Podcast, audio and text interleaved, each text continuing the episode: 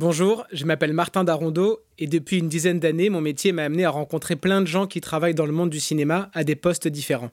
Des scénaristes, des réalisateurs, des monteuses, des productrices, des comédiens, bref. À force de les écouter parler de leur métier avec passion, je me suis dit que ça serait super de vous faire entendre leur point de vue en les asseyant autour d'une table face à un micro afin qu'ils puissent discuter, débattre de grandes thématiques du cinéma. Aujourd'hui, dans cet épisode 1, avec mes invités, on va parler du scénario, c'est parti, vous écoutez Moteur. Allez, tournons. Ladies and gentlemen, Moteur. Allez, moteur. Moteur Moteur. Qu'est-ce qu'il fout ce camp Qu'est-ce que tu fous là-bas? Viens là, nom de Dieu. Moteur.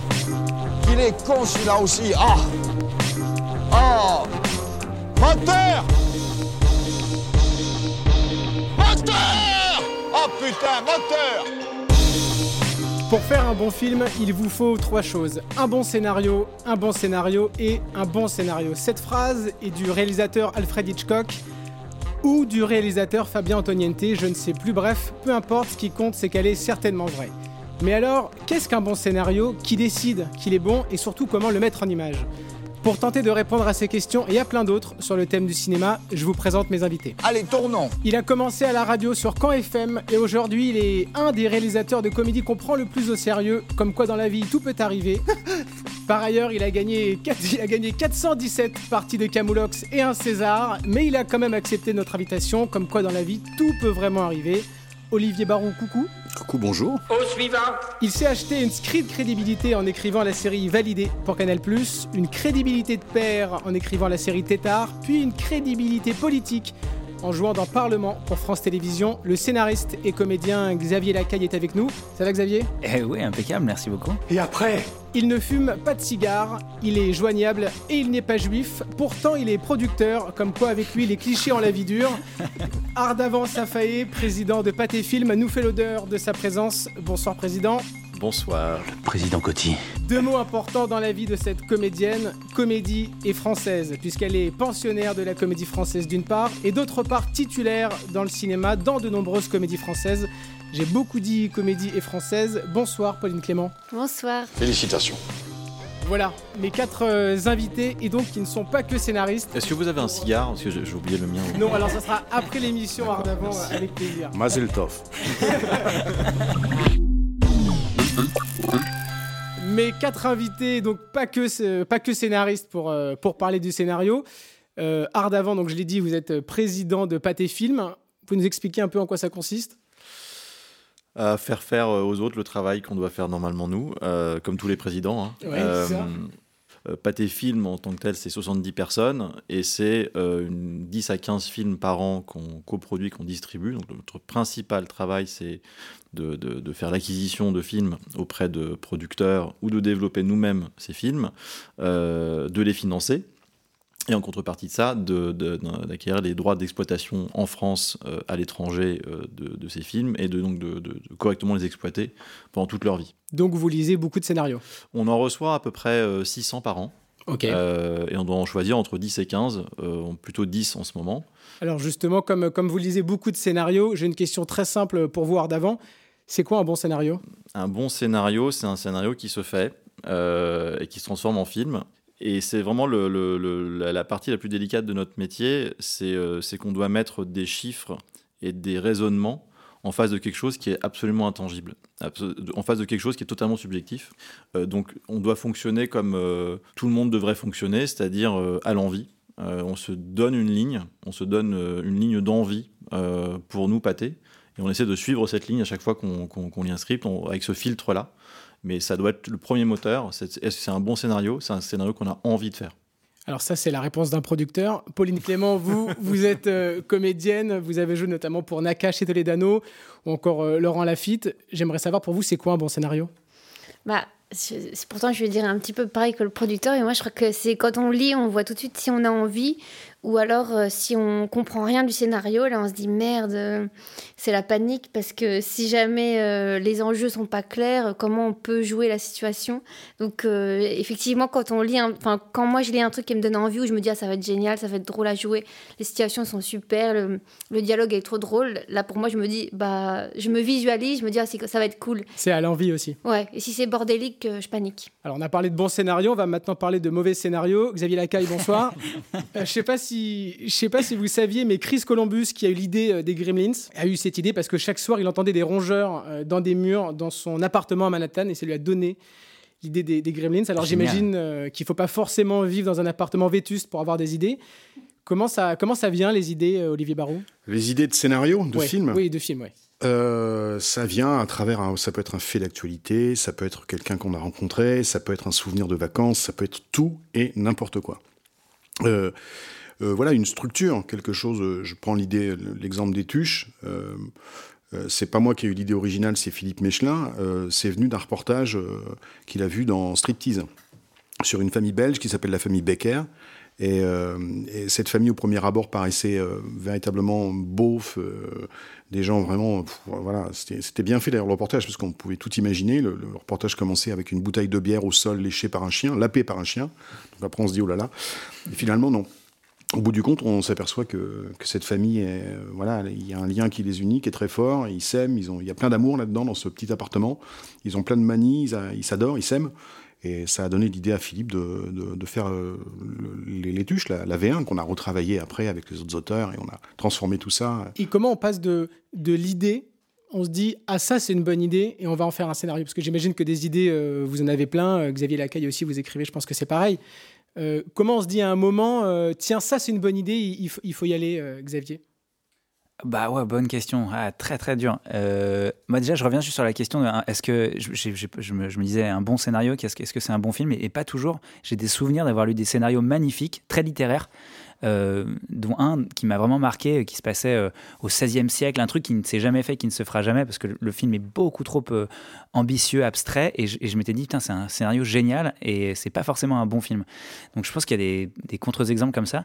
Et la question euh, à laquelle j'ai pas répondu, donc c'était quoi? C'était? C'était de savoir comment, euh, d'une idée, on se dit que ça c'est une bonne idée, et on va, Ah on va en faire un scénario. Eh ben, il y a un truc euh, hyper concret. Moi, j'écris plutôt des séries en général, mais euh, j'ai beaucoup de références en tête quand je commence à écrire. Et à chaque fois, je me dis, ok, euh, ça, j'arrive à le visualiser parce que je l'ai un tout petit peu vu déjà ici, un tout petit peu vu là-bas. Donc, c'est c'est un peu con ce que je vais dire, mais un bon. Enfin.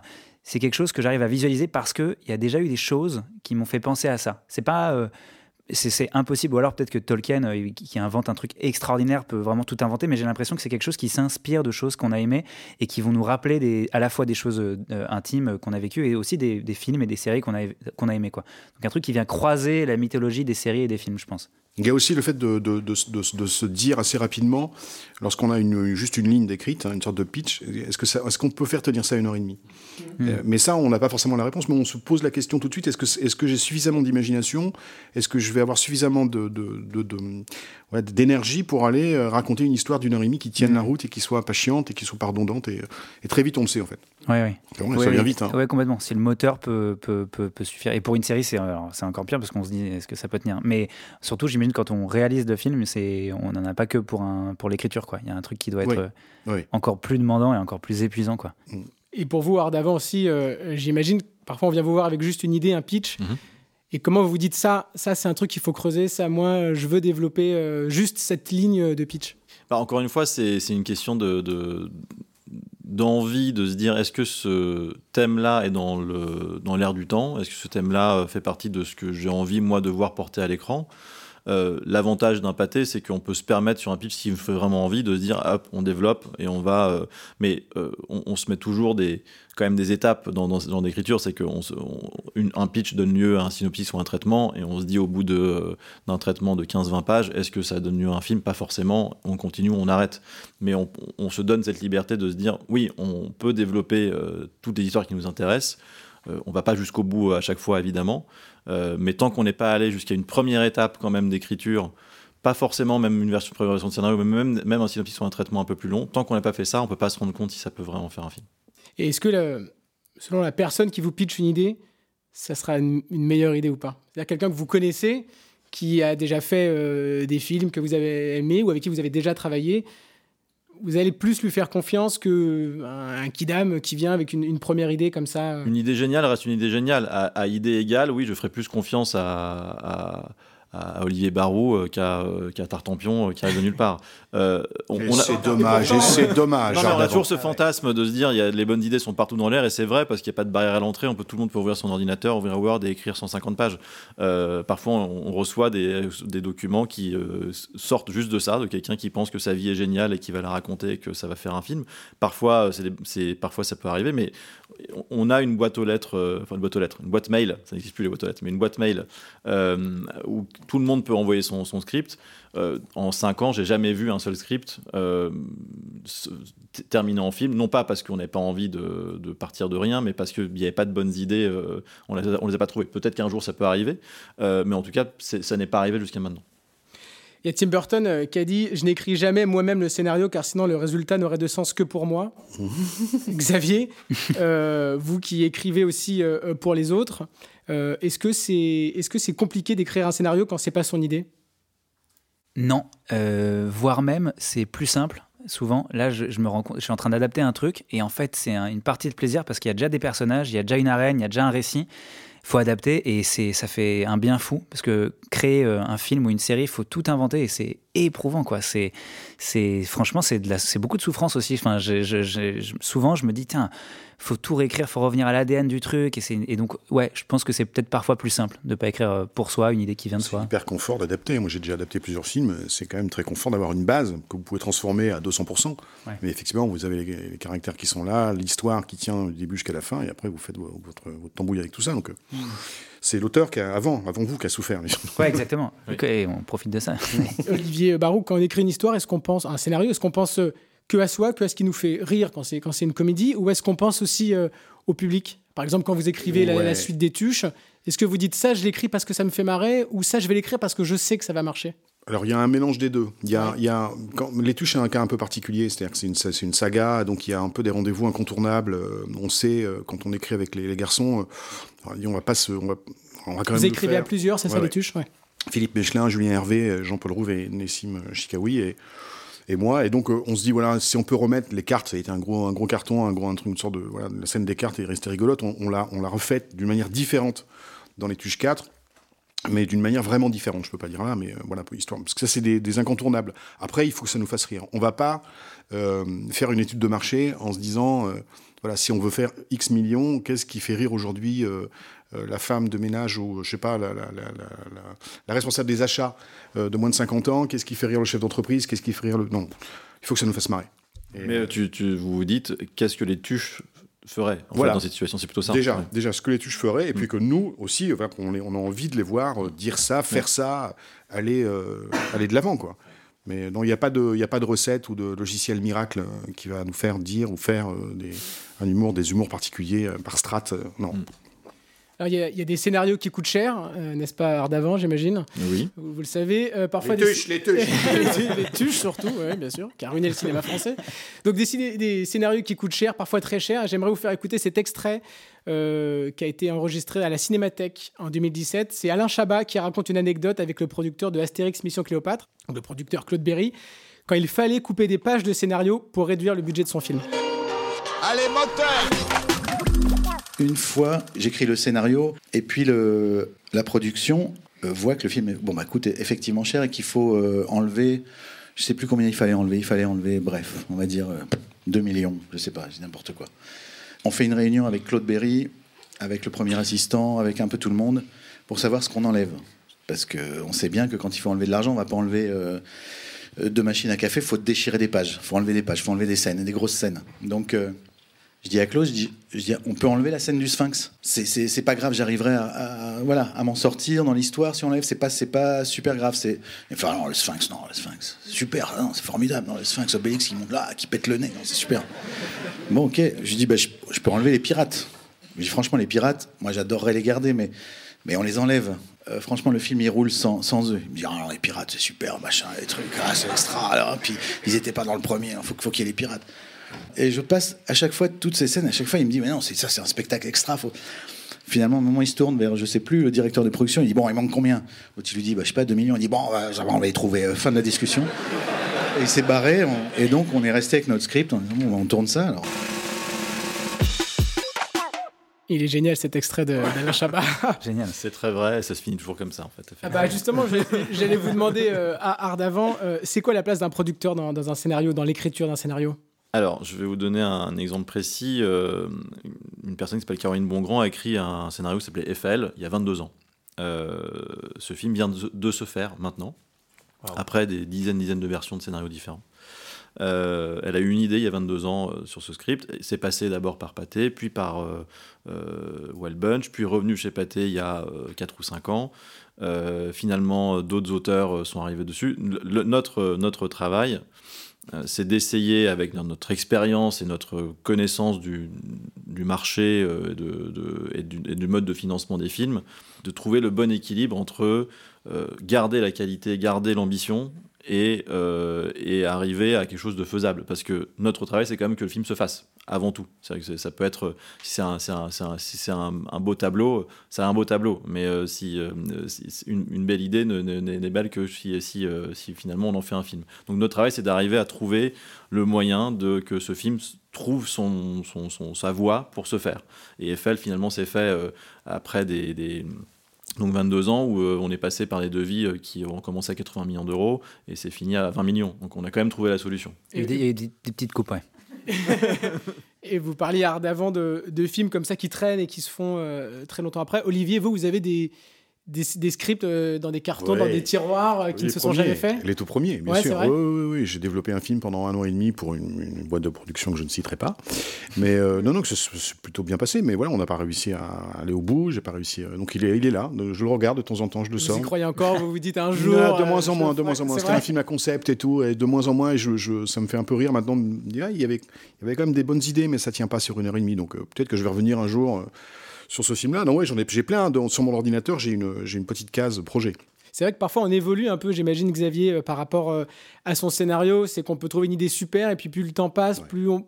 En fait, on, je ne sais pas si c'est le temps qui fait ça, c'est l'usure, l'épuisement, qui fait qu'on n'y croit plus ou plus comme avant. Ouais, ouais, moi j'avais mon projet de fin d'études, donc j'ai beaucoup moins d'expérience, mais mon projet de fin d'études, c'était une, une série et euh, elle, a, elle a failli se faire avec une chaîne, puis avec une autre, et on a développé une direction, puis une autre, et en fait, on m'a proposé de la faire là il y a pas très longtemps, et c'est moi qui ai refusé parce que j'ai relu tout le truc, et ça me fait plus rire, je trouve ça nul, je trouve ça grossier, et je trouve que c'est daté, et donc je pense qu'on peut se lasser d'une idée, et parfois il faut le faire parce que Sinon, on le fera jamais. Et parfois, en même temps, euh, c'est une idée qui est en nous et elle, se fera- elle se fera et elle mûrira, euh, j'imagine, avec le temps. Quoi. Hum, bien sûr, je suis entièrement d'accord. Xavier, vous, votre formation, c'est la FEMIS.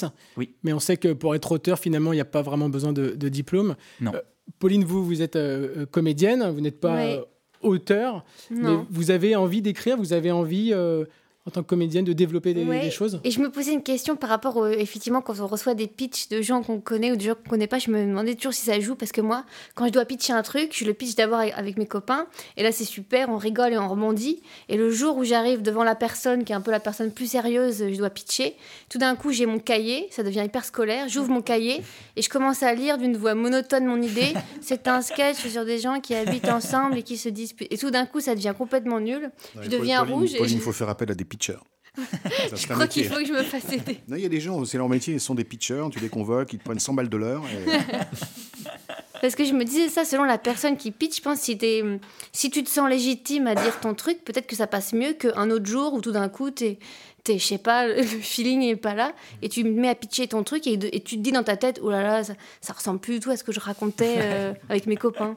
Je sais pas, je me demandais. Ouais, ça doit échouer.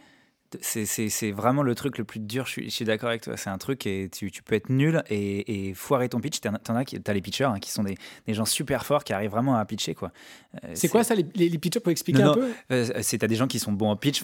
et moi, j'en, connais et ils, me- ils me surprennent à chaque fois dans n'importe quel contexte, fatigué avec qui, avec quoi. Et ils te, ils te vendent l'histoire à chaque fois. C'est, de mieux en mieux. Mais d'ailleurs, c'était un, un, un scénariste qui s'appelle Paul Schrader qui avait écrit euh, euh, merde, enfin des plus plus connus. Il a écrit euh, merde avec De De Niro. euh, Taxi euh, Driver. exactement. Et il y a plein de films euh, cultes. Et lui, il, il travaille vachement à l'oral. à l'oral. Il dit Mon film, je le construis en le racontant.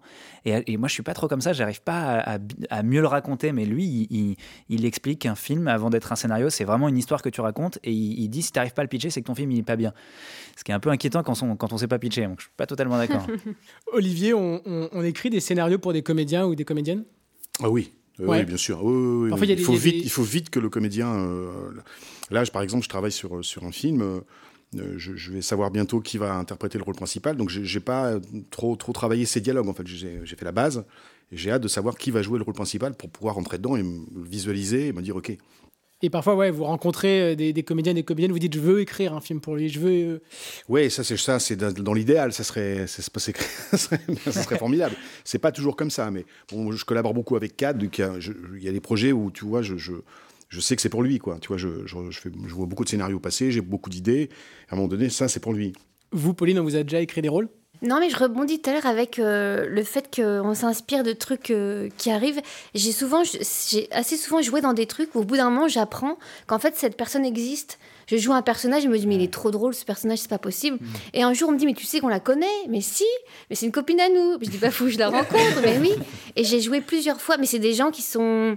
Enfin, des gens qui sont des amis, des personnes qui écrivent, qui sont souvent des amis qui connaissent depuis longtemps, un peu barrés, des gens un peu sp- spéciaux. Ou cet été, je faisais aussi une fille, et un jour, je l'ai rencontrée, puis je me suis dit, c'est une fille euh, assez simple, mais je jouais elle. Du coup, il fallait que je sache qu'est-ce qu'elle aimait, qui elle était. Et du coup, je lui posais des questions comme si c'était un peu un. comme si je faisais un espèce de documentaire sur elle. Ouais, c'était assez drôle. Alors, on le disait, on n'est pas forcément obligé d'être euh, auteur pour écrire un scénario. Il y a une anecdote très marrante, je vais vous faire écouter de John Malkovich, euh, qui raconte ça en 2013 sur un talk show de la, de la BBC. C'est une histoire qui lui est arrivée euh, il y a quelques années. Une Française lui a écrit un rôle, euh, mais elle n'était pas scénariste. Écoutez. Allez, moteur J'étais dans ma maison en France et je me suis retourné et il y avait une dame, un genre de dame Michelin. Et elle m'a dit qu'elle voulait que je lise son scénario. J'ai regardé le titre qui avait l'air d'avoir été gravé avec un, un ongle ensanglanté ou, ou un arrache-clou peut-être.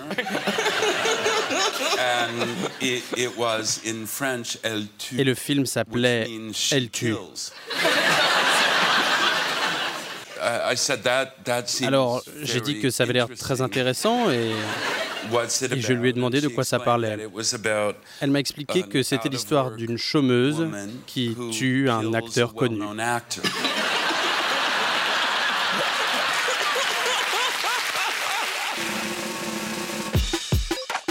Xavier Lacaille, vous, vous, écrivez parfois avec des gens qui ne sont pas auteurs dans vos, dans vos pôles d'auteurs? Ouais, ça m'est un peu arrivé. Euh, c'est des gens qui sont. Ah, bah là, là j'écris un film par exemple avec un ami à moi euh, qui est journaliste et c'est super intéressant. Bon, déjà, l'histoire euh, bah, le, concerne un peu, donc ça m'aide vachement parce qu'il a un, regard qui n'est pas un regard d'auteur et donc j'ai- j'ai pas besoin de quelqu'un qui va connaître la structure ou qui va apporter de la dramaturgie, mais au contraire, quelqu'un qui va m'apporter du, réel, quoi.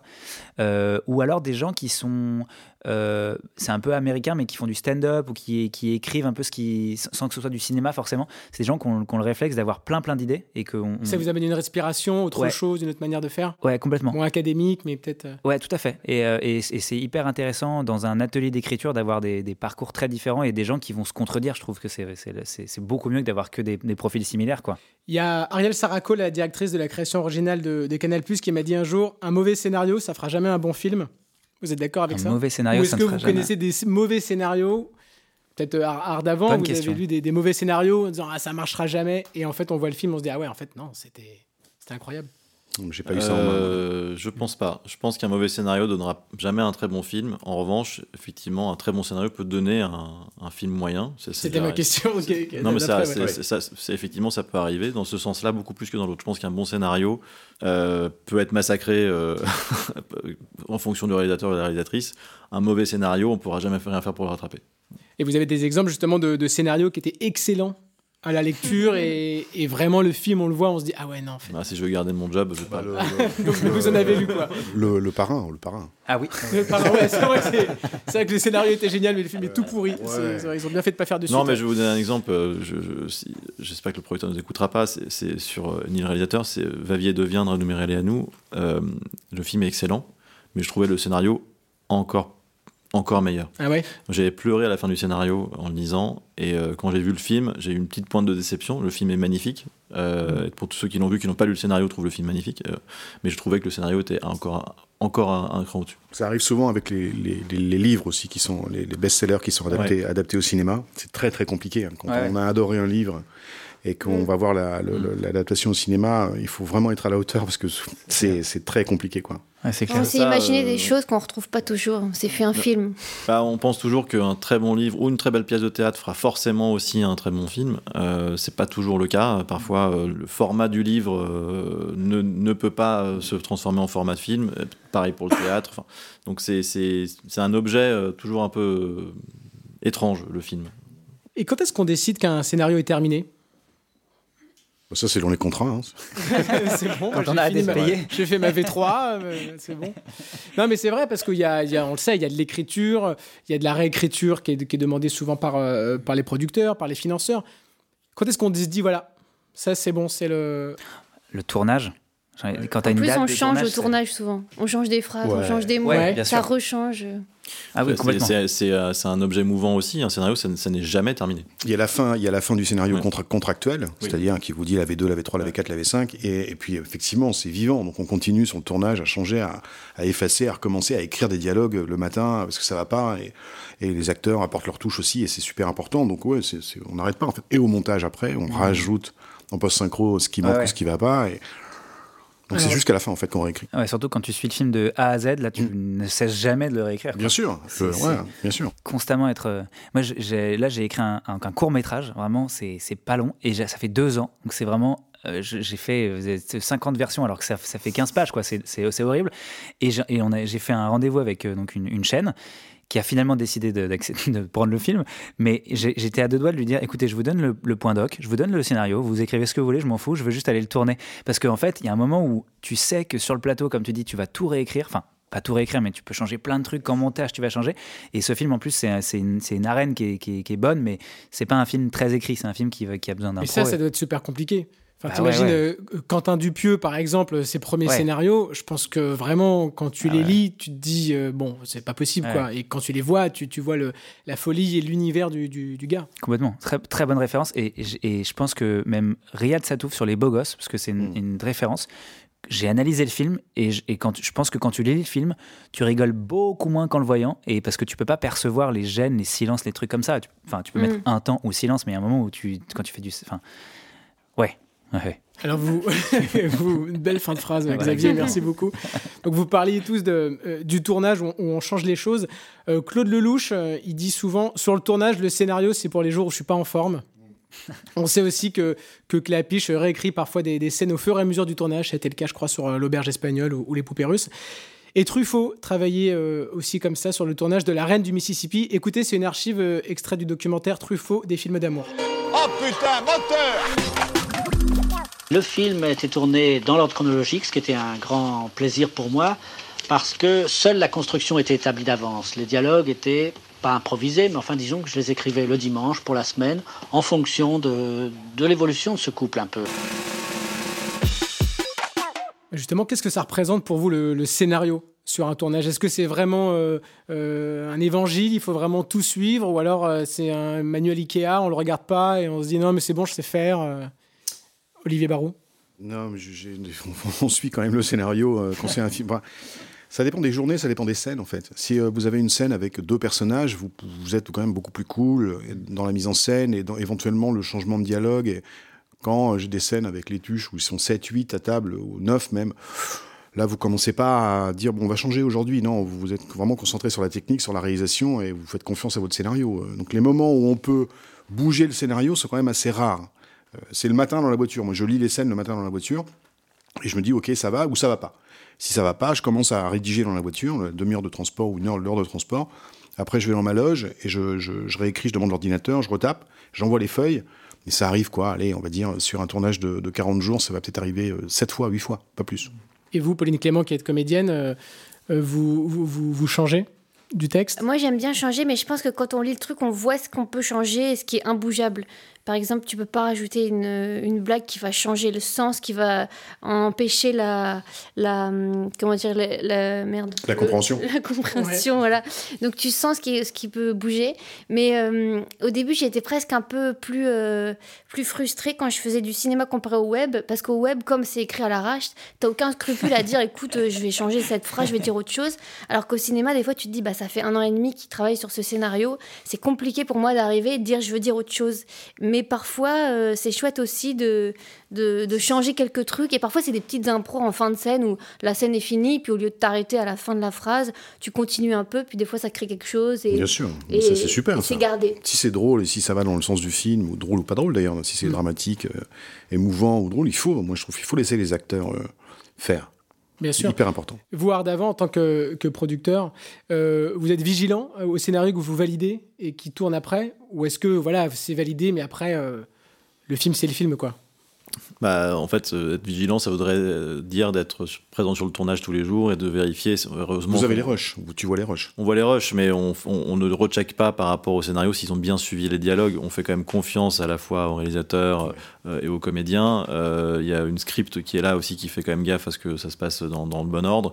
on travaille avec des gens professionnels. On, ensuite, ensuite, la, fait, la, la prochaine étape pour nous, euh, après le scénario et le début de tournage, c'est le montage, véritablement, parce que sur, sur le tournage, on n'a pas une influence très, très importante. C'est vraiment le réalisateur qui est le chef euh, à ce, à ce moment-là. Nous, on laisse, on, laisse, on laisse les manettes et on se retrouve au moment du montage pour, pour, pour voir si c'est conforme à ce qu'on pensait au scénario. Parfois, on a des bonnes surprises et parfois des mauvaises surprises. Il y a des scènes extraordinaires au scénario qui sont euh, très mauvaises au moment du montage ou qui servent, qui servent à rien, qui sont même peut-être même des très bonnes scènes tournées et qui, euh, on se rend compte dans le montage, en fait, ralentissent le rythme, on les enlève. Euh, on, revient à la question de est-ce qu'un bon scénario fait un bon, un bon film euh, Il peut y avoir des très bonnes scènes de scénario qui font des très mauvaises scènes de tournée, ou inversement d'ailleurs, pour le coup, ça marche. Aussi. Le, plus, difficile, c'est de savoir à l'avance quelle scène va, va sauter au montage. Ça, moi, je, Impossible on a beau relire le scénario en se disant on est sûr de ça, on est sûr de ça, on est sûr de ça. Tant que c'est pas tourné, on non, sait pas. Et après on la tourne, on la monte et on se rend compte après, mais qu'est-ce qu'on est débile. Mais au tournage, on peut peut-être le sentir. Non, même pas. on est dans le rush, donc là on doit fournir, quand on, on tourne dans le désordre en plus, donc euh, tu vois, on se rend pas compte. Et après, le film terminé, le film monté, enfin le premier montage, on se dit mais pourquoi Mais pourquoi on attendait ça? Ça ne fait pas avancer l'histoire. C'est mm. oui, c'est drôle, bon et encore. Et euh, ça, c'est un truc qu'on n'arrive pas à faire. Alors tout à l'heure, on a, on a entendu un extrait de Truffaut qui était quand même euh, à la cool avec les scénarios. À l'inverse, Bertrand Blier, lui, euh, a un tout autre rapport euh, avec le scénario sur le tournage. Je vous propose d'écouter cet extrait. C'est Michel Serrault qui parle de, Bertrand Blier. C'était sur le tournage des acteurs en 99. Allez, moteur On fait très attention parce que il est metteur en scène, mais il est auteur. Alors vous savez que les mots, les mots pour un comédien, euh, c'est un, un support. Mais c'est les, les intentions qui comptent. Lui, il est là sur le plateau. Vous ne pouvez pas donc changer l'intention de l'auteur, puis il est là. Il vous dit non. Quand je dis ça, ça veut dire ça. Xavier Lacaille, vous, vous êtes euh, auteur. C'est quoi la place justement d'un auteur sur un plateau de tournage? C'est super compliqué parce que ça dépend de, de, Je pense que ça dépend de l'expérience de l'auteur. Quand un auteur est très conscient du travail du metteur en scène, des acteurs, du monteur, quand il a vraiment une vue d'ensemble, je pense que sa place est et pas sur le plateau sur un film. Enfin, tout dépend euh, d'à quel point l'entente est bonne avec euh, le, metteur en scène, mais il y a.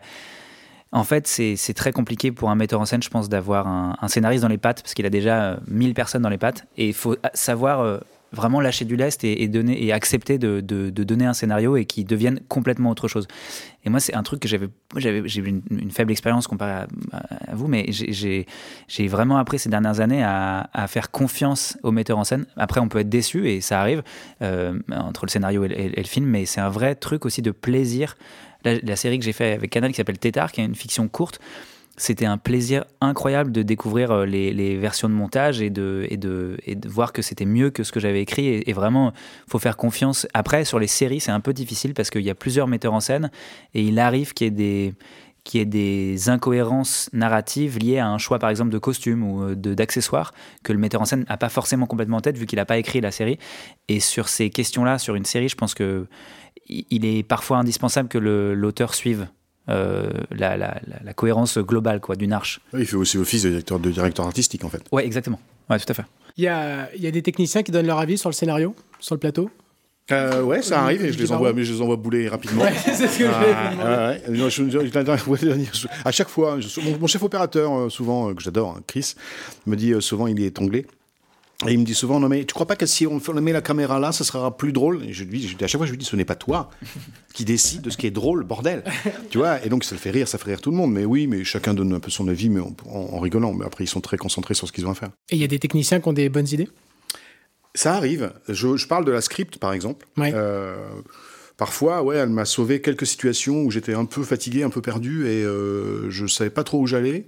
Euh, et elle me disait, mais tu crois pas que... Et là, clac et il y a la petite étincelle, euh, et donc oui, je, la bénis, hmm. ma script. Et vous, Pauline Clément, euh, quand vous recevez un, scénario, est-ce que parfois vous vous permettez d'aller voir le, réalisateur, l'auteur, en lui disant le film est super, mais ça, par contre, c'est pas, on peut pas le réécrire, euh, je le sens pas. Bah, je crois que moi, je me fais mon idée, quoi. Je lis mon truc et des fois, je pense que c'est pas l'idée, comme tu disais, c'est pas exactement l'idée de base où euh, ce que je devais tourner cet été, je comprenais pas mon personnage, je comprenais pas si elle était, euh, j'arrivais pas à la, cibler. Donc j'ai dit bon bah je vais décider un truc, je vais choisir et après j'ai proposé, j'ai dit écoute j'ai pas tout compris donc pour moi euh, je me suis inventé ça et après il est parti avec moi et puis on m'a dit ok ben on, parle là-dessus. Et la script moi pendant les tournages je lui pose beaucoup de questions, surtout si j'arrive dans une série où il y a 10 épisodes, moi je viens pour une scène dans un épisode, alors là qu'il y a plein de trucs que hmm. j'ai pas pris en compte que je sais plus que ce personnage-là dans une autre scène. Alors là, je vais tout de suite voir la script et je lui dis il est quelle heure, dans quel état je suis, à quelle heure le, mec est mort, euh, on l'a su quand. Toi, ou toi, toi n'oublie pas, tu es morte hier. là, la script, c'est vrai qu'elle sauve parce que si tu as beau bien jouer la scène, bien, bien dire ton texte, si jamais tu joues que tu es crevé alors que c'est pas du tout le, le principe, alors euh, voilà, ça, ça colle pas. Mais vous avez besoin en tout cas de vous nourrir de ça pour. Euh, pour créer votre personnage. Oui, puis de, lui dire, des fois, je sais pas, tu as, plusieurs scènes, puis tu dis, attends, celle-là, elle arrive à la fin, donc en fait, il y a l'accumulation des autres, donc faut pas que je mette euh, toute euh, mon. Si j'ai un truc qui s'énerve en crescendo, si je commence à la première scène hyper vénère, après, euh, ça va un peu patiner, donc c'est elle qui va dire, bah là, c'est le début, machin, et après, tu vas. Après, tu c'est pour, ça que les, c'est pour ça que les lectures sont ultra importantes en fait. Ouais, vous faites beaucoup de mm. lectures, vous, Olivier Moi, à chaque fois, oui. Ouais. Ah ouais, Je fais à chaque fois, je fais une journée quand je peux, quand la, prod me le permet. Euh, voilà, on, on, se met dans un hall d'hôtel ou voilà, et on lit, on lit, on lit, on lit, on lit, et on note. Euh, sur le mm. dernier, on a fait ça avec Michel Blanc quand on avait besoin. Il, il, a, envie, de ça. il note tout, toutes les intentions. Ah on change les dialogues et comme ça, après, on arrive. Vous, vous mettez vous de, beaucoup de didascalie sur les, sur les, oui. sur les scénarios Oui, oui, oui. Et, de, et de parentical. Ouais. euh, oui, oui, bien sûr, c'est super important. Bah mais, mais, ça, c'est vachement intéressant, euh, Xavier, aussi en, en tant qu'auteur. Euh, où s'arrête euh, l'écriture et où commence la mise en scène en fait À quel ah moment euh, vous dites bah là le comédien, euh, le personnage est dans cet état-là hmm. ou pas? Est-ce que vous vous permettez de mettre beaucoup de, de didascalie en tant qu'auteur? Ouais, j'ai le réflexe aussi de mettre beaucoup de parentical, mais on me l'a déjà reproché. je travaille avec deux trois metteurs en scène sur des sur des projets récurrents et l'un d'eux m'a déjà dit c'est mon travail de faire ça. Et je, ah comprends à moitié, mais c'est vrai que c'est très difficile de Ouais, c'est une base. Après, tu peux changer ça aussi, mais en tout cas, il y a une intention de, de départ qui est, qui est, qui est bonne. C'est toi qui écris, euh, qui écris la série. Donc, tu sais s'il est triste, si euh, il est content, ou s'il est malade, ou s'il est euh, Exactement. ça me paraît essentiel de le mettre. Après, c'est le, le degré, en fait. De, ouais, c'est tout, tout de curseur. C'est le curseur. C'est où est-ce que le metteur en scène va emmener l'acteur par rapport à cette, à, cette comme on dit en français. Euh, indication. Cette indication. Cette indication, euh, ce parental. Ce, qui est intéressant, et c'est Noé Debré, moi, qui, c'est avec lui que j'ai un peu appris ce truc-là. Noé Debré qui est euh, scénariste Oui, alors Noé Debré qui est scénariste, qui a écrit, beaucoup de longs métrages. Ouais, il a fait, bah, il a bossé avec Audiard, avec Bidguin, il a fait Problemos et la série Parlement, et il a le réflexe, et du coup j'ai complètement volé son, son truc, d'essayer d'écrire formellement ce qui se passe dans le fond. J'essaie d'être concret. Par exemple, s'il y a un besoin d'un temps dans la, dans, la, dans la séquence, il va sauter des lignes et euh, je devrais peut-être pas révéler ça. désolé Noé. D'ailleurs, c'est peut-être même pas lui qui fait ça, hein. peut-être que c'est quelqu'un d'autre. Non, mais c'est super intéressant. Et du coup, c'est vrai que c'est un truc, c'est super intéressant parce que moi, j'ai ce réflexe-là, ou même quand un personnage est interrompu, par exemple, avant, je ne mettais rien, et, sauf qu'on ne sent pas l'interruption. Maintenant, je mets des, des slash. Mm. C'est con, mais il faut trouver un moyen formel de faire ressentir ce qu'on doit voir à l'image, quoi. Mm. Et, et c'est compliqué, mais parfois, ou par exemple là, Bon, non, c'est un détail, c'est un peu bizarre, mais par exemple, j'ai un personnage qui, qui, qui dit oui, alors que je veux que visuellement on voit que c'est non, et eh ben je mettrai le nom en didascalie et pas en dialogue. Mhm. Ce qui fait que le, spectateur, il y, a, marqué non après comme s'il l'avait dit. Je sais pas si c'est clair, mais c'est clair, c'est clair, Du coup, formellement, à la lecture, c'est super agréable en fait. C'est très organique. Vous, ça doit être vachement intéressant, ça, super important pour vous, Pauline Clément. Euh, d'avoir toutes ces indications-là. D'ailleurs, au théâtre, on retrouve beaucoup ça, les slash, les je vais à la ligne. Surtout dans le théâtre contemporain, il y a beaucoup d'indications avec la, ponctuation. Hmm. Et c'est vrai que ça aide, ou parfois, tu as des trucs où tu as le rythme. Tu sais que là, ça, ça, va vite, ça va vite, ça va vite, et tout d'un coup, il y a un temps où ça prend son temps. Et c'est vrai que la ponctuation, c'est chouette euh, pour trouver le rythme. Moteur Moteur Je ne peux pas travailler dans ces conditions-là. Alors, vous revoyez le scénario, et quand vous êtes prêt, vous appelez mon agent. D'accord. On a parlé de la phase d'écriture, on a parlé du tournage. J'aimerais maintenant qu'on parle de la post-production, c'est-à-dire de tout ce qu'on fait après le tournage, notamment le, le, montage. Euh, finalement, est-ce que le, le, vrai auteur euh, du, du, scénario, le vrai scénariste, c'est pas le monteur? Ça, c'est une grande question, ça. Euh, il est, moi, je considère qu'il est euh, un peu co-auteur du film. Ouais. Il est, euh, c'est pas l'auteur parce que c'est quand même vous qui décidez, quoi. Donc vous, vous visualisez ce que vous avez tourné et c'est vous qui, qui imposez quand même le rythme que vous voulez donner au film et le choix des prises et le choix des scènes et l'ordre des scènes. Maintenant, oui, il est co-auteur avec vous du produit fini, du film fini, parce que c'est quand même lui qui va travailler comme ça dans la soute pendant des heures et des heures qui va vous donner la scène après. Et donc, euh, oui, moi, je considère qu'il réécrit, euh, qu'il réécrit avec le montage les scènes que vous avez tournées. Donc, oui, il est, il est quelque part co-auteur, oui. Mais pas auteur principal, non. Xavier, pour vous votre avis là-dessus? Ouais, je suis complètement d'accord. Il est co-auteur. Euh, sur certains. Bah après, tu as des, des, mauvais monteurs qui sont, qui sont du coup pas co-auteurs, mais tu as des super monteurs qui vont te réécrire tout un truc, qui vont te sauver. Moi, c'est impressionnant, quoi. Ça, tu réécris vraiment une histoire. Tu peux abstraire quelque chose de concret, tu peux au contraire rendre quelque chose de. Enfin, c'est, t'as des, as des exemples, mais Eternal Sunshine, par exemple, qui a été écrit par Kaufman, réalisé par Gondry. Bon, je pense que le, le, le, scénario était de base assez, euh, assez euh, déconstruit, que ça superposait les réalités, mais il y a à la fin un montage qui est sentimental, quoi. Hmm. Et c'est bah, l'effet Kuleshov, quoi. Mais y a, tu peux vraiment créer du sentiment à partir du montage, quelque chose que tu n'avais pas forcément en scénario, quoi. le montage fait vraiment, euh, fait vraiment le film, raconte vraiment l'histoire. Et, et, vous, en tant que scénariste, vous, vous allez parfois en salle de montage? J'aime beaucoup. Euh, sur les séries, sur les films, euh, pas du tout. Euh, mm. Mais sur les séries, j'aime bien le faire quand on me donne l'occasion de le faire. Et là, je commence à vraiment l'exiger un peu poliment au début parce que c'est, ça, ça, peut mettre en, péril la, continuité de, de, de, de, la série si t'as pas forcément de, de, le créateur, en tout cas, qui est, qui est présent. Mais faut pas qu'il soit présent tous les jours. Il hein. faut juste qu'il vienne checker des versions et qu'il fasse des retours écrits ou pas à distance. Mais voilà, faut, faut, faut garder évidemment de la distance, quoi. Et on, choisit euh, son, son, monteur aussi, Olivier, en fonction de l'histoire qu'on raconte. C'est-à-dire qu'on se dit, là, euh, ce film-là, c'est une franche comédie, donc je vais plutôt travailler avec lui ou avec elle. Ce sont des rencontres. Ce sont des rencontres. Euh, moi, sur les Tuches 3, c'est Flora Volpellière qui, voilà, qui, a, qui, a, monté, qui, a, après... Qui a monté Les Misérables. Les Misérables, donc... Et avant, je sais plus ce qu'elle monté. C'est une rencontre. Moi, je, voilà, on m'a parlé d'elle. je, voulais, je voulais changer de monteur. Je, tous les deux films, je change un peu. Je, donc voilà, et je l'ai rencontré et euh, ça s'est hyper bien passé. Quoi. Et après, je, suis passé à un autre monteur, et ça s'est très bien passé. C'est avant tout des rencontres humaines, et puis après, euh, qu'on soit d'accord sur la manière de travailler, comment ça se passe. Euh, voilà, dis que moi, je veux que ça soit cool et qu'on crée dans, la joie et la bonne humeur, il ne faut pas qu'il y ait de tension et d'ego surdimensionné. Donc, si, si, si, on est d'accord là-dessus, il n'y a pas de problème. Et le fait de changer, d'ailleurs, c'est positif? Ouais, c'est positif parce que voilà, on change, on change de, de, monteur qui voit les choses d'une manière différente. Moi, j'ai un monteur là qui est, quelqu'un de très très positif. Donc c'est pour ça que je l'aime beaucoup. Il est euh, même quand ça va pas, quand on a des problèmes, des galères, il me fait mais non, tu vas voir, c'est super, on va s'en mmh. sortir. Il est, il vous pousse et euh, vous arrivez, il a toujours la banane et moi j'adore ça quoi. Il vous euh, il vous enfonce pas, quoi. Il peut y avoir des monteurs qui fait là, on a un gros problème. je déteste. Et parfois, il réécrit des choses, vraiment dans le montage. Ouais, il tente des choses. En racontant des blagues différemment, enfin des moments différents. Ouais, des moments différents. Il peut, voilà, on a déplacé dans les, dans les tuches, on a déplacé des scènes qui étaient au scénario prévu en 10 et qui sont retrouvées en 25. Et c'est son, son initiative. Ouais, c'est son initiative, ouais. voilà. Et ça, c'est bien parce que, je, effectivement, tu as raison. moi, j'avais trop la tête dans le guidon et et donc voilà, il, raconte la même histoire d'une manière un peu différente et plus linéaire, plus, euh, plus cool, quoi. Donc c'était. Non, non, c'est. Un bon monteur, c'est tellement important. Et humainement aussi, quoi. Il faut trouver la bonne personne. Vous avez des, exemples de films qui sont pas du tout, mais alors pas du tout fidèles au scénario? Mmh. Oh là là.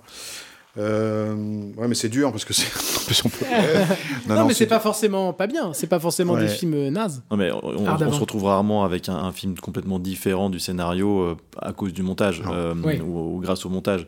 on disait que c'était presque un co-auteur. C'est presque un co-auteur en fait le monteur parce que il ne crée pas des choses qui n'était pas au scénario. Il peut créer des mouvements, des choses, mais c'est pas un créateur véritablement. Il crée du, à l'image, euh, il coupe des choses, mais, mais c'est pas il va pas, il va, il va pas, réécrire un scénario complètement.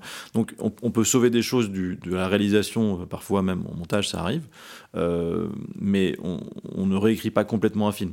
En revanche, changer de, monteur de temps en temps sur les films, ça nous est déjà arrivé aussi, euh, parce que ça va pas dans la bonne direction. Et effectivement, là, le monteur devient complètement crucial, parce que si on fait un film de comédie et qui va vraiment sur des intentions un peu plus dark, bon, euh, il vaut mieux changer tout de suite.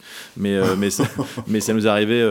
et c'est possible hein, de devenir dark. Non, mais Je me souviens de, tu sais, des parodies de bande-annonce de Shining qui avaient été faites il y a. Ah ouais, ouais, Voilà, ils, avaient fait une, comédie de Shining. Voilà, le montage, le, montage, était dingue. La musique était folle, donc c'est possible. Sur le Champ du Loup, on avait commencé un montage avec un monteur français et le réalisateur ne trouvait pas son, bonheur dans, ce montage-là. Il, il est parti aux États-Unis, il a pris un monteur américain parce qu'il il trouvait que sur cette mécanique euh, action, il n'y avait pas beaucoup mieux que ça. Et, finalement, ça a été très bénéfique parce que il, a, volontairement coupé des choses qui étaient formidables peut-être à l'écran, mais qui ne fonctionnaient pas dans une mécanique de montage euh, telle qu'il. Et ça, a changé le film. Ça, a changé le film en bien, mais ça n'a ça, pas créé un autre film qu'on n'avait pas lu au scénario, mais ça a changé vraiment le film. Et on salue le monteur français euh, qui, qui, nous écoute. Bien sûr. Et alors évidemment, sans citer de film, c'est pas l'idée, mais est-ce qu'il y a, Ardavant, il y, a des, il y a des films, quand on les voit, on se dit merde, ça aurait dû rester un scénario euh, Oui, oui, oui, ça peut arriver. Euh, les films ratés, il y en a souvent. Euh, Olivier, tu, tu, sais aussi, euh, comme tout le monde, parfois on fait des films extraordinaires, parfois on fait des films, un peu ah, moins bons. c'est l'histoire, l'histoire du, cinéma, mais en général, c'est quand même beaucoup, beaucoup, beaucoup de, de, ratés. et puis ça, ça arrive. C'est pas, c'est pas pour ça qu'on est. Mais je veux dire, on pouvait pas le voir au scénario, quoi, que ça allait être raté. Non, non, c'est soit on a été, euh, soit on a été un peu aveugle et on s'est rendu, on s'est rendu compte a posteriori que c'était pas forcément un si bon scénario, on a été emporté par d'autres choses et ça peut arriver. Euh, soit le film est juste euh, raté et puis ça mm. peut arriver, hein. mais c'est pas, c'est pas un drame.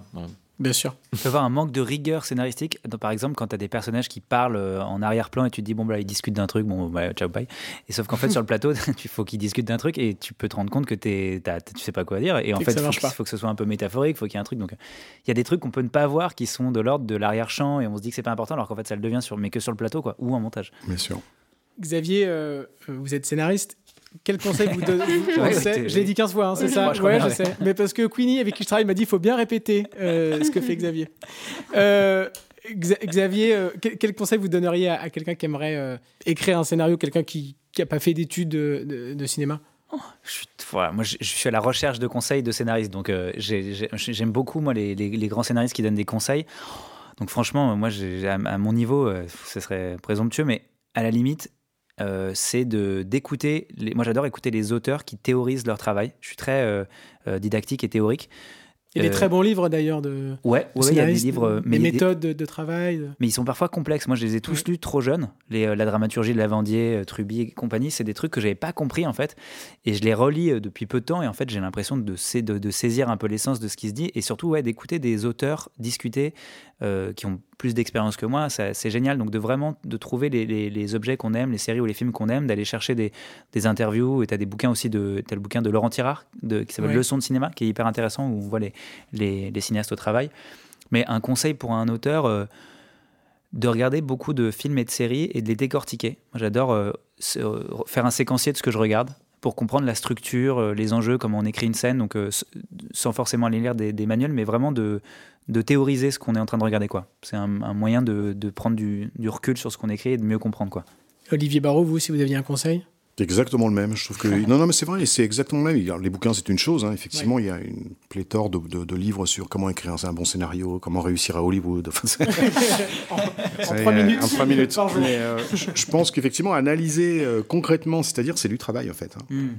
C'est quand même du, c'est du boulot. C'est à un moment donné se dire, je vais, je vais prendre je vais regarder ce film et je vais le décortiquer, je vais tout noter, euh, mm. scène par scène, minute par minute, ce qui se passe, et je vais euh, voilà m'en servir comme outil de travail. Donc c'est très scolaire, mais je pense que pour y arriver, on est obligé de passer par là. Quoi. Euh, et surtout avoir des idées, donc se nourrir d'idées, Hmm. se nourrir, rencontrer des gens, si on peut, essayer de voyager, si on... lire énormément, euh, regarder un milliard de films, un milliard de séries. Ouais, effectivement, mais c'est un truc qu'on oublie. euh, et euh, bah, c'est le débat Flaubert et. Je me la pète, hein, mais c'est un, un débat entre deux auteurs. T'as Flaubert et. Euh, je, Musso. je me la pète, mais en mode nul. Ouais, le, le Musso de l'époque. Et t'en avais un, donc Flaubert, qui disait Écrire pour moi, c'est je me lève à 6 h, je me pose à ma table et j'écris jusqu'à 17 h.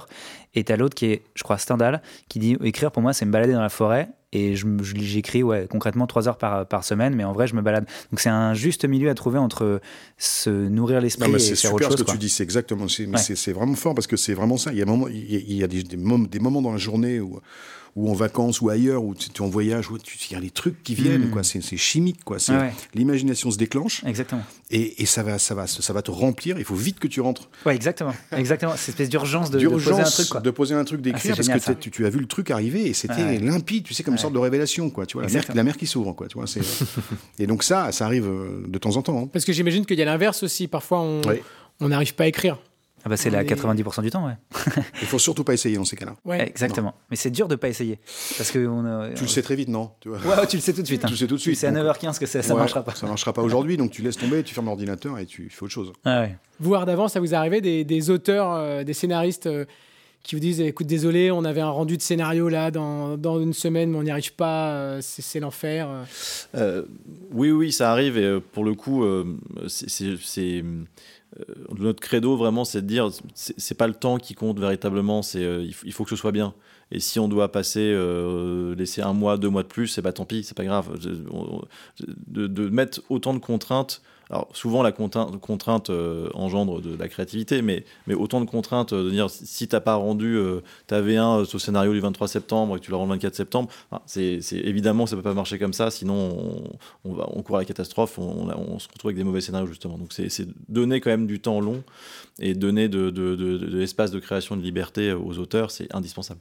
C'est intéressant, ça, justement, le, le- concept de contrainte, vous, Xavier, qui écrivez euh, euh, pour, euh, pour des idées qui ne sont pas les vôtres. euh, Qu'est-ce que ça change? Est-ce que c'est intéressant pour vous, la contrainte? Ouais, c'est hyper agréable d'avoir des contraintes quand elles sont raisonnables. Ouais. Elles ne sont pas toujours, et parfois elles sont surtout contradictoires. Souvent, euh, tout se ralentit, puis tout s'accélère sans raison, quoi. Sur des séries où on, on en est à l'épisode 9, et en fait, euh, la chaîne euh, dit bah non, ça marche pas, donc on annule, et en fait, euh, bah, on le fait quand même, et donc faut, ça, ça, ça avance le truc.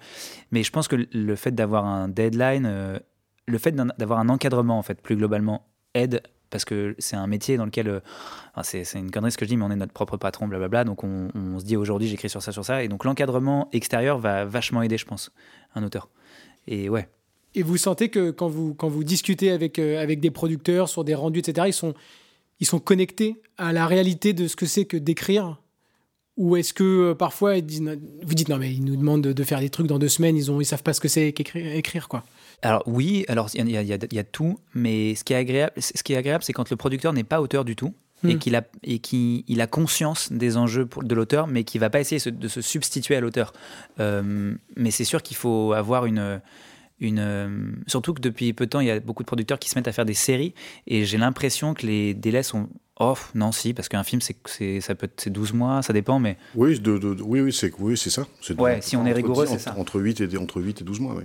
Oui, non, en fait, ça correspond à peu près à ce qu'on doit faire. Mais il y a des séries qui s'écrivent trop vite euh, parce qu'il y a des besoins de, de chaînes ou de plateformes, de, contenu. Et ça, ça, ça, ça amène à des choses euh, pas top parfois, quoi.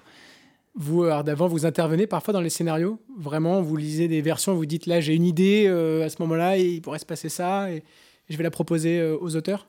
Euh, ça peut arriver parfois qu'on ait une espèce de, de- de- de flash et d'envie de le faire. Très vite, on, on regrette parce que, parce, que, parce que 90% du temps, c'est une idée de merde. Et, euh, et on s'en rend compte après. Mais mais euh, il y a toujours cette tentation, parce qu'on discute avec les auteurs, qu'on fait les, les différentes versions de scénario avec eux, on a toujours cette tentation de dire tiens, nous aussi, Mm. aussi, peut-être qu'on a une ligne.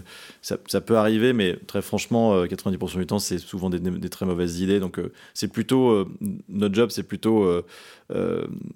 Déterminer un petit peu les, ce qui ne fonctionne pas euh, pour nous euh, et donner des pistes de, euh, de direction de ce qui pourrait mieux fonctionner. euh, mais c'est cette technique d'écriture, il faut la laisser vraiment aux auteurs. C'est pas à nous de rentrer là-dedans du tout. Et parfois, vous avez juste simplement une idée vous, vous dites ça, c'est ça, moi j'ai une idée et je vais la donner à, des, à des, auteurs Une idée de, de film, vous de film, bien sûr. Oui, ça pour le coup, ça fait partie de notre, notre travail aussi. Euh, ça, ça, on peut avoir des idées parce que justement nous aussi on lit beaucoup, euh, que ce soit des livres, des magazines, des journaux. dans l'air du temps, on, peut avoir des idées. Euh, Richard Grand-Pierre, avec qui on travaille avec Olivier, a souvent des idées aussi de films. Nous aussi, ça nous arrive d'avoir parfois des idées. De, où on a lu un livre par exemple et on se dit tiens, ça peut faire un bon film. ça fait partie vraiment de notre métier. Et vous, Pauline Clément, vous avez des idées de films? Vous avez des envies J'ai des envies, ouais. C'est vrai. Et, euh, et, je pensais au truc de deadline. C'est vrai que nous, quand on écrit euh, des broutes, je dis nous parce que Martin fait le groupe et on moi. On travaille ensemble sur, le sur le programme Court Broute pour Canal+. Et moi, je viens de temps en temps à l'écriture et c'est vrai que vous êtes obligé de rendre, euh, d'écrire lundi pour faire la prépa mardi pour tourner mercredi. Et là, il y a un truc de pas le choix où moi, des fois, je viens aux séances et on commence à écrire le lundi matin. Lundi à 16h, euh, euh, il y n'y avait rien. Moi, je suis mhm. cool en me disant, bah, c'est normal, on cherche. Et vous me dites, non, non, c'est pas normal. Ça doit être fini lundi soir. Euh, demain, c'est la prépa. Et c'est vrai que du coup, c'est un autre rythme. Mais je pense que la deadline vous aide. Vous êtes obligé de faire deux épisodes par semaine. Et parfois, euh, je vous, je vous, je suis pas là et j'entends euh, de la part du groupe et merde, cette semaine on va faire un, épisode de merde, puis ça, ça, se rattrape au, tournage et, et ça finit toujours par, euh, par plaire à quelqu'un, qui t'a décevoir à quelqu'un d'autre. Mais je pense que la deadline parfois peut peut-être aider à, à, sortir quelque chose coûte que coûte quoi. Mais c'est un autre rythme, je pense que effectivement qu'un film, qu'une histoire qu'on développe sur une année. C'est vrai. Et je rebondisais juste sur un, sur un truc, c'est que je pense que le producteur doit toujours rappeler quel est l'objet de base, et on peut le perdre en cours d'écriture. Et c'est ce que j'appelle le phare dans la nuit, cette espèce de, de métaphore. Et c'était intéressant, Olivier, quand vous parliez de, de, de l'inspiration des tuches, parce qu'en fait, c'est quasiment une métaphore, ce truc. Euh, de Il y a de la beauté dans des choses qui paraissent grossières.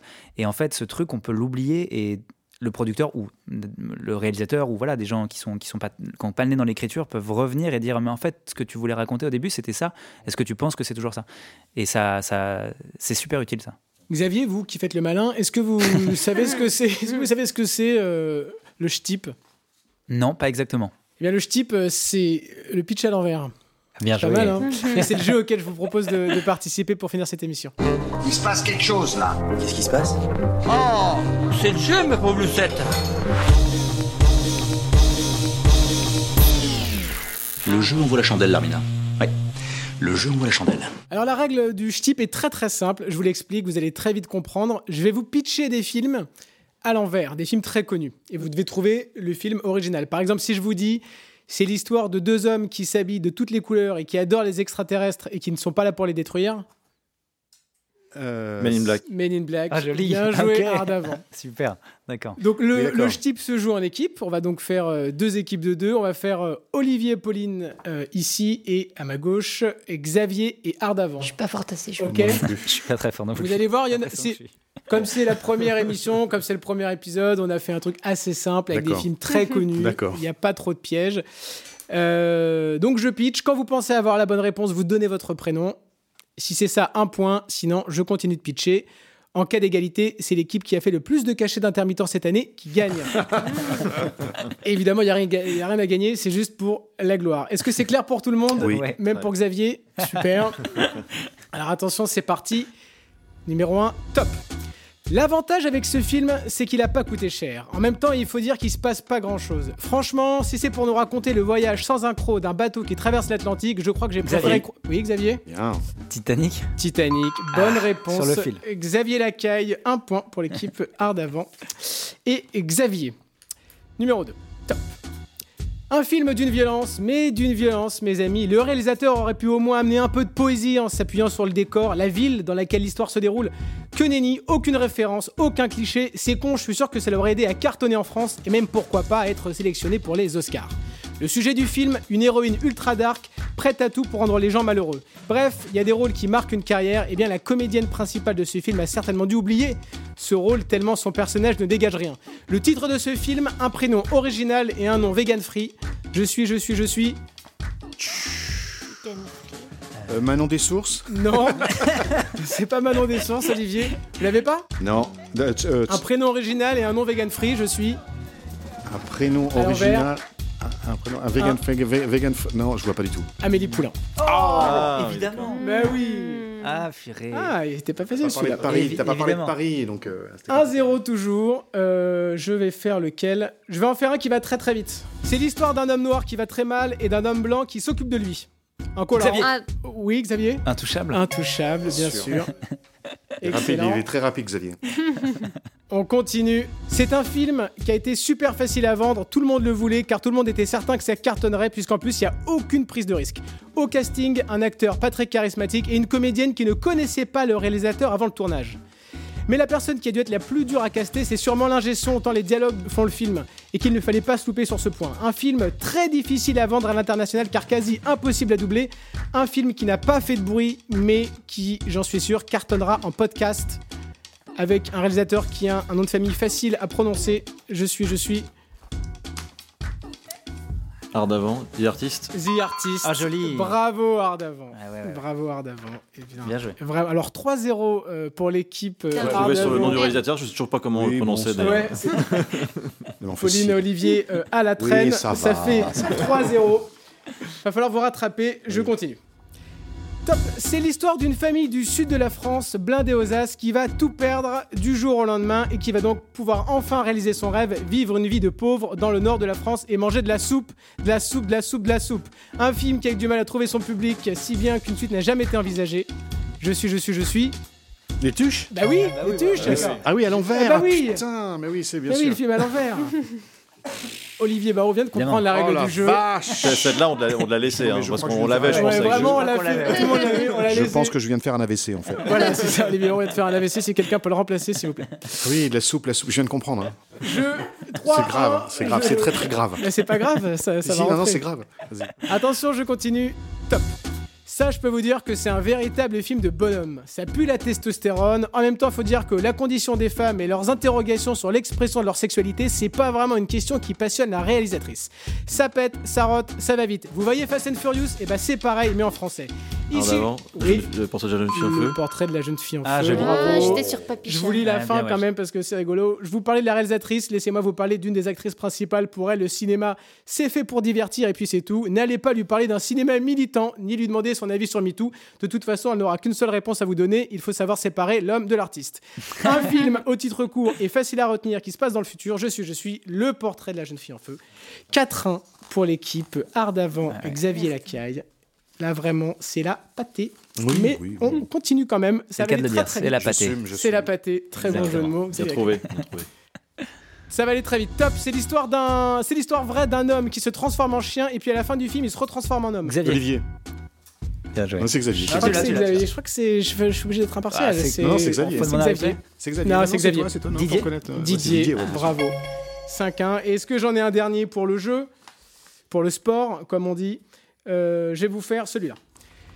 C'est un film euh, sympathique, un film qu'on regarde quand on n'a pas trop la banane, pendant les vacances avec les enfants par exemple, un film avec des gens, des jeunes, des vieux, qui sont bien dans leur peau, tellement bien qu'ils disent non à la drogue. Ils n'ont pas besoin de ça pour se sentir bien. Oui, Xavier. Requiem for a Dream. Ah, c'est très, très fort.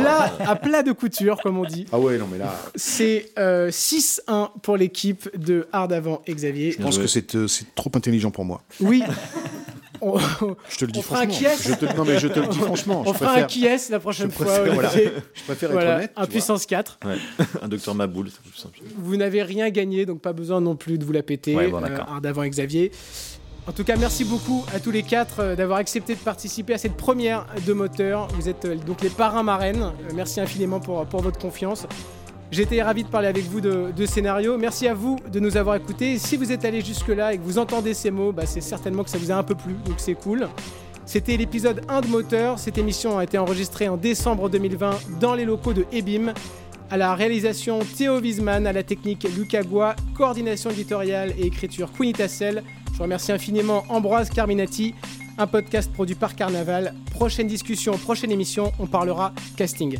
À bientôt. J'aurais bien voulu la faire celle-là.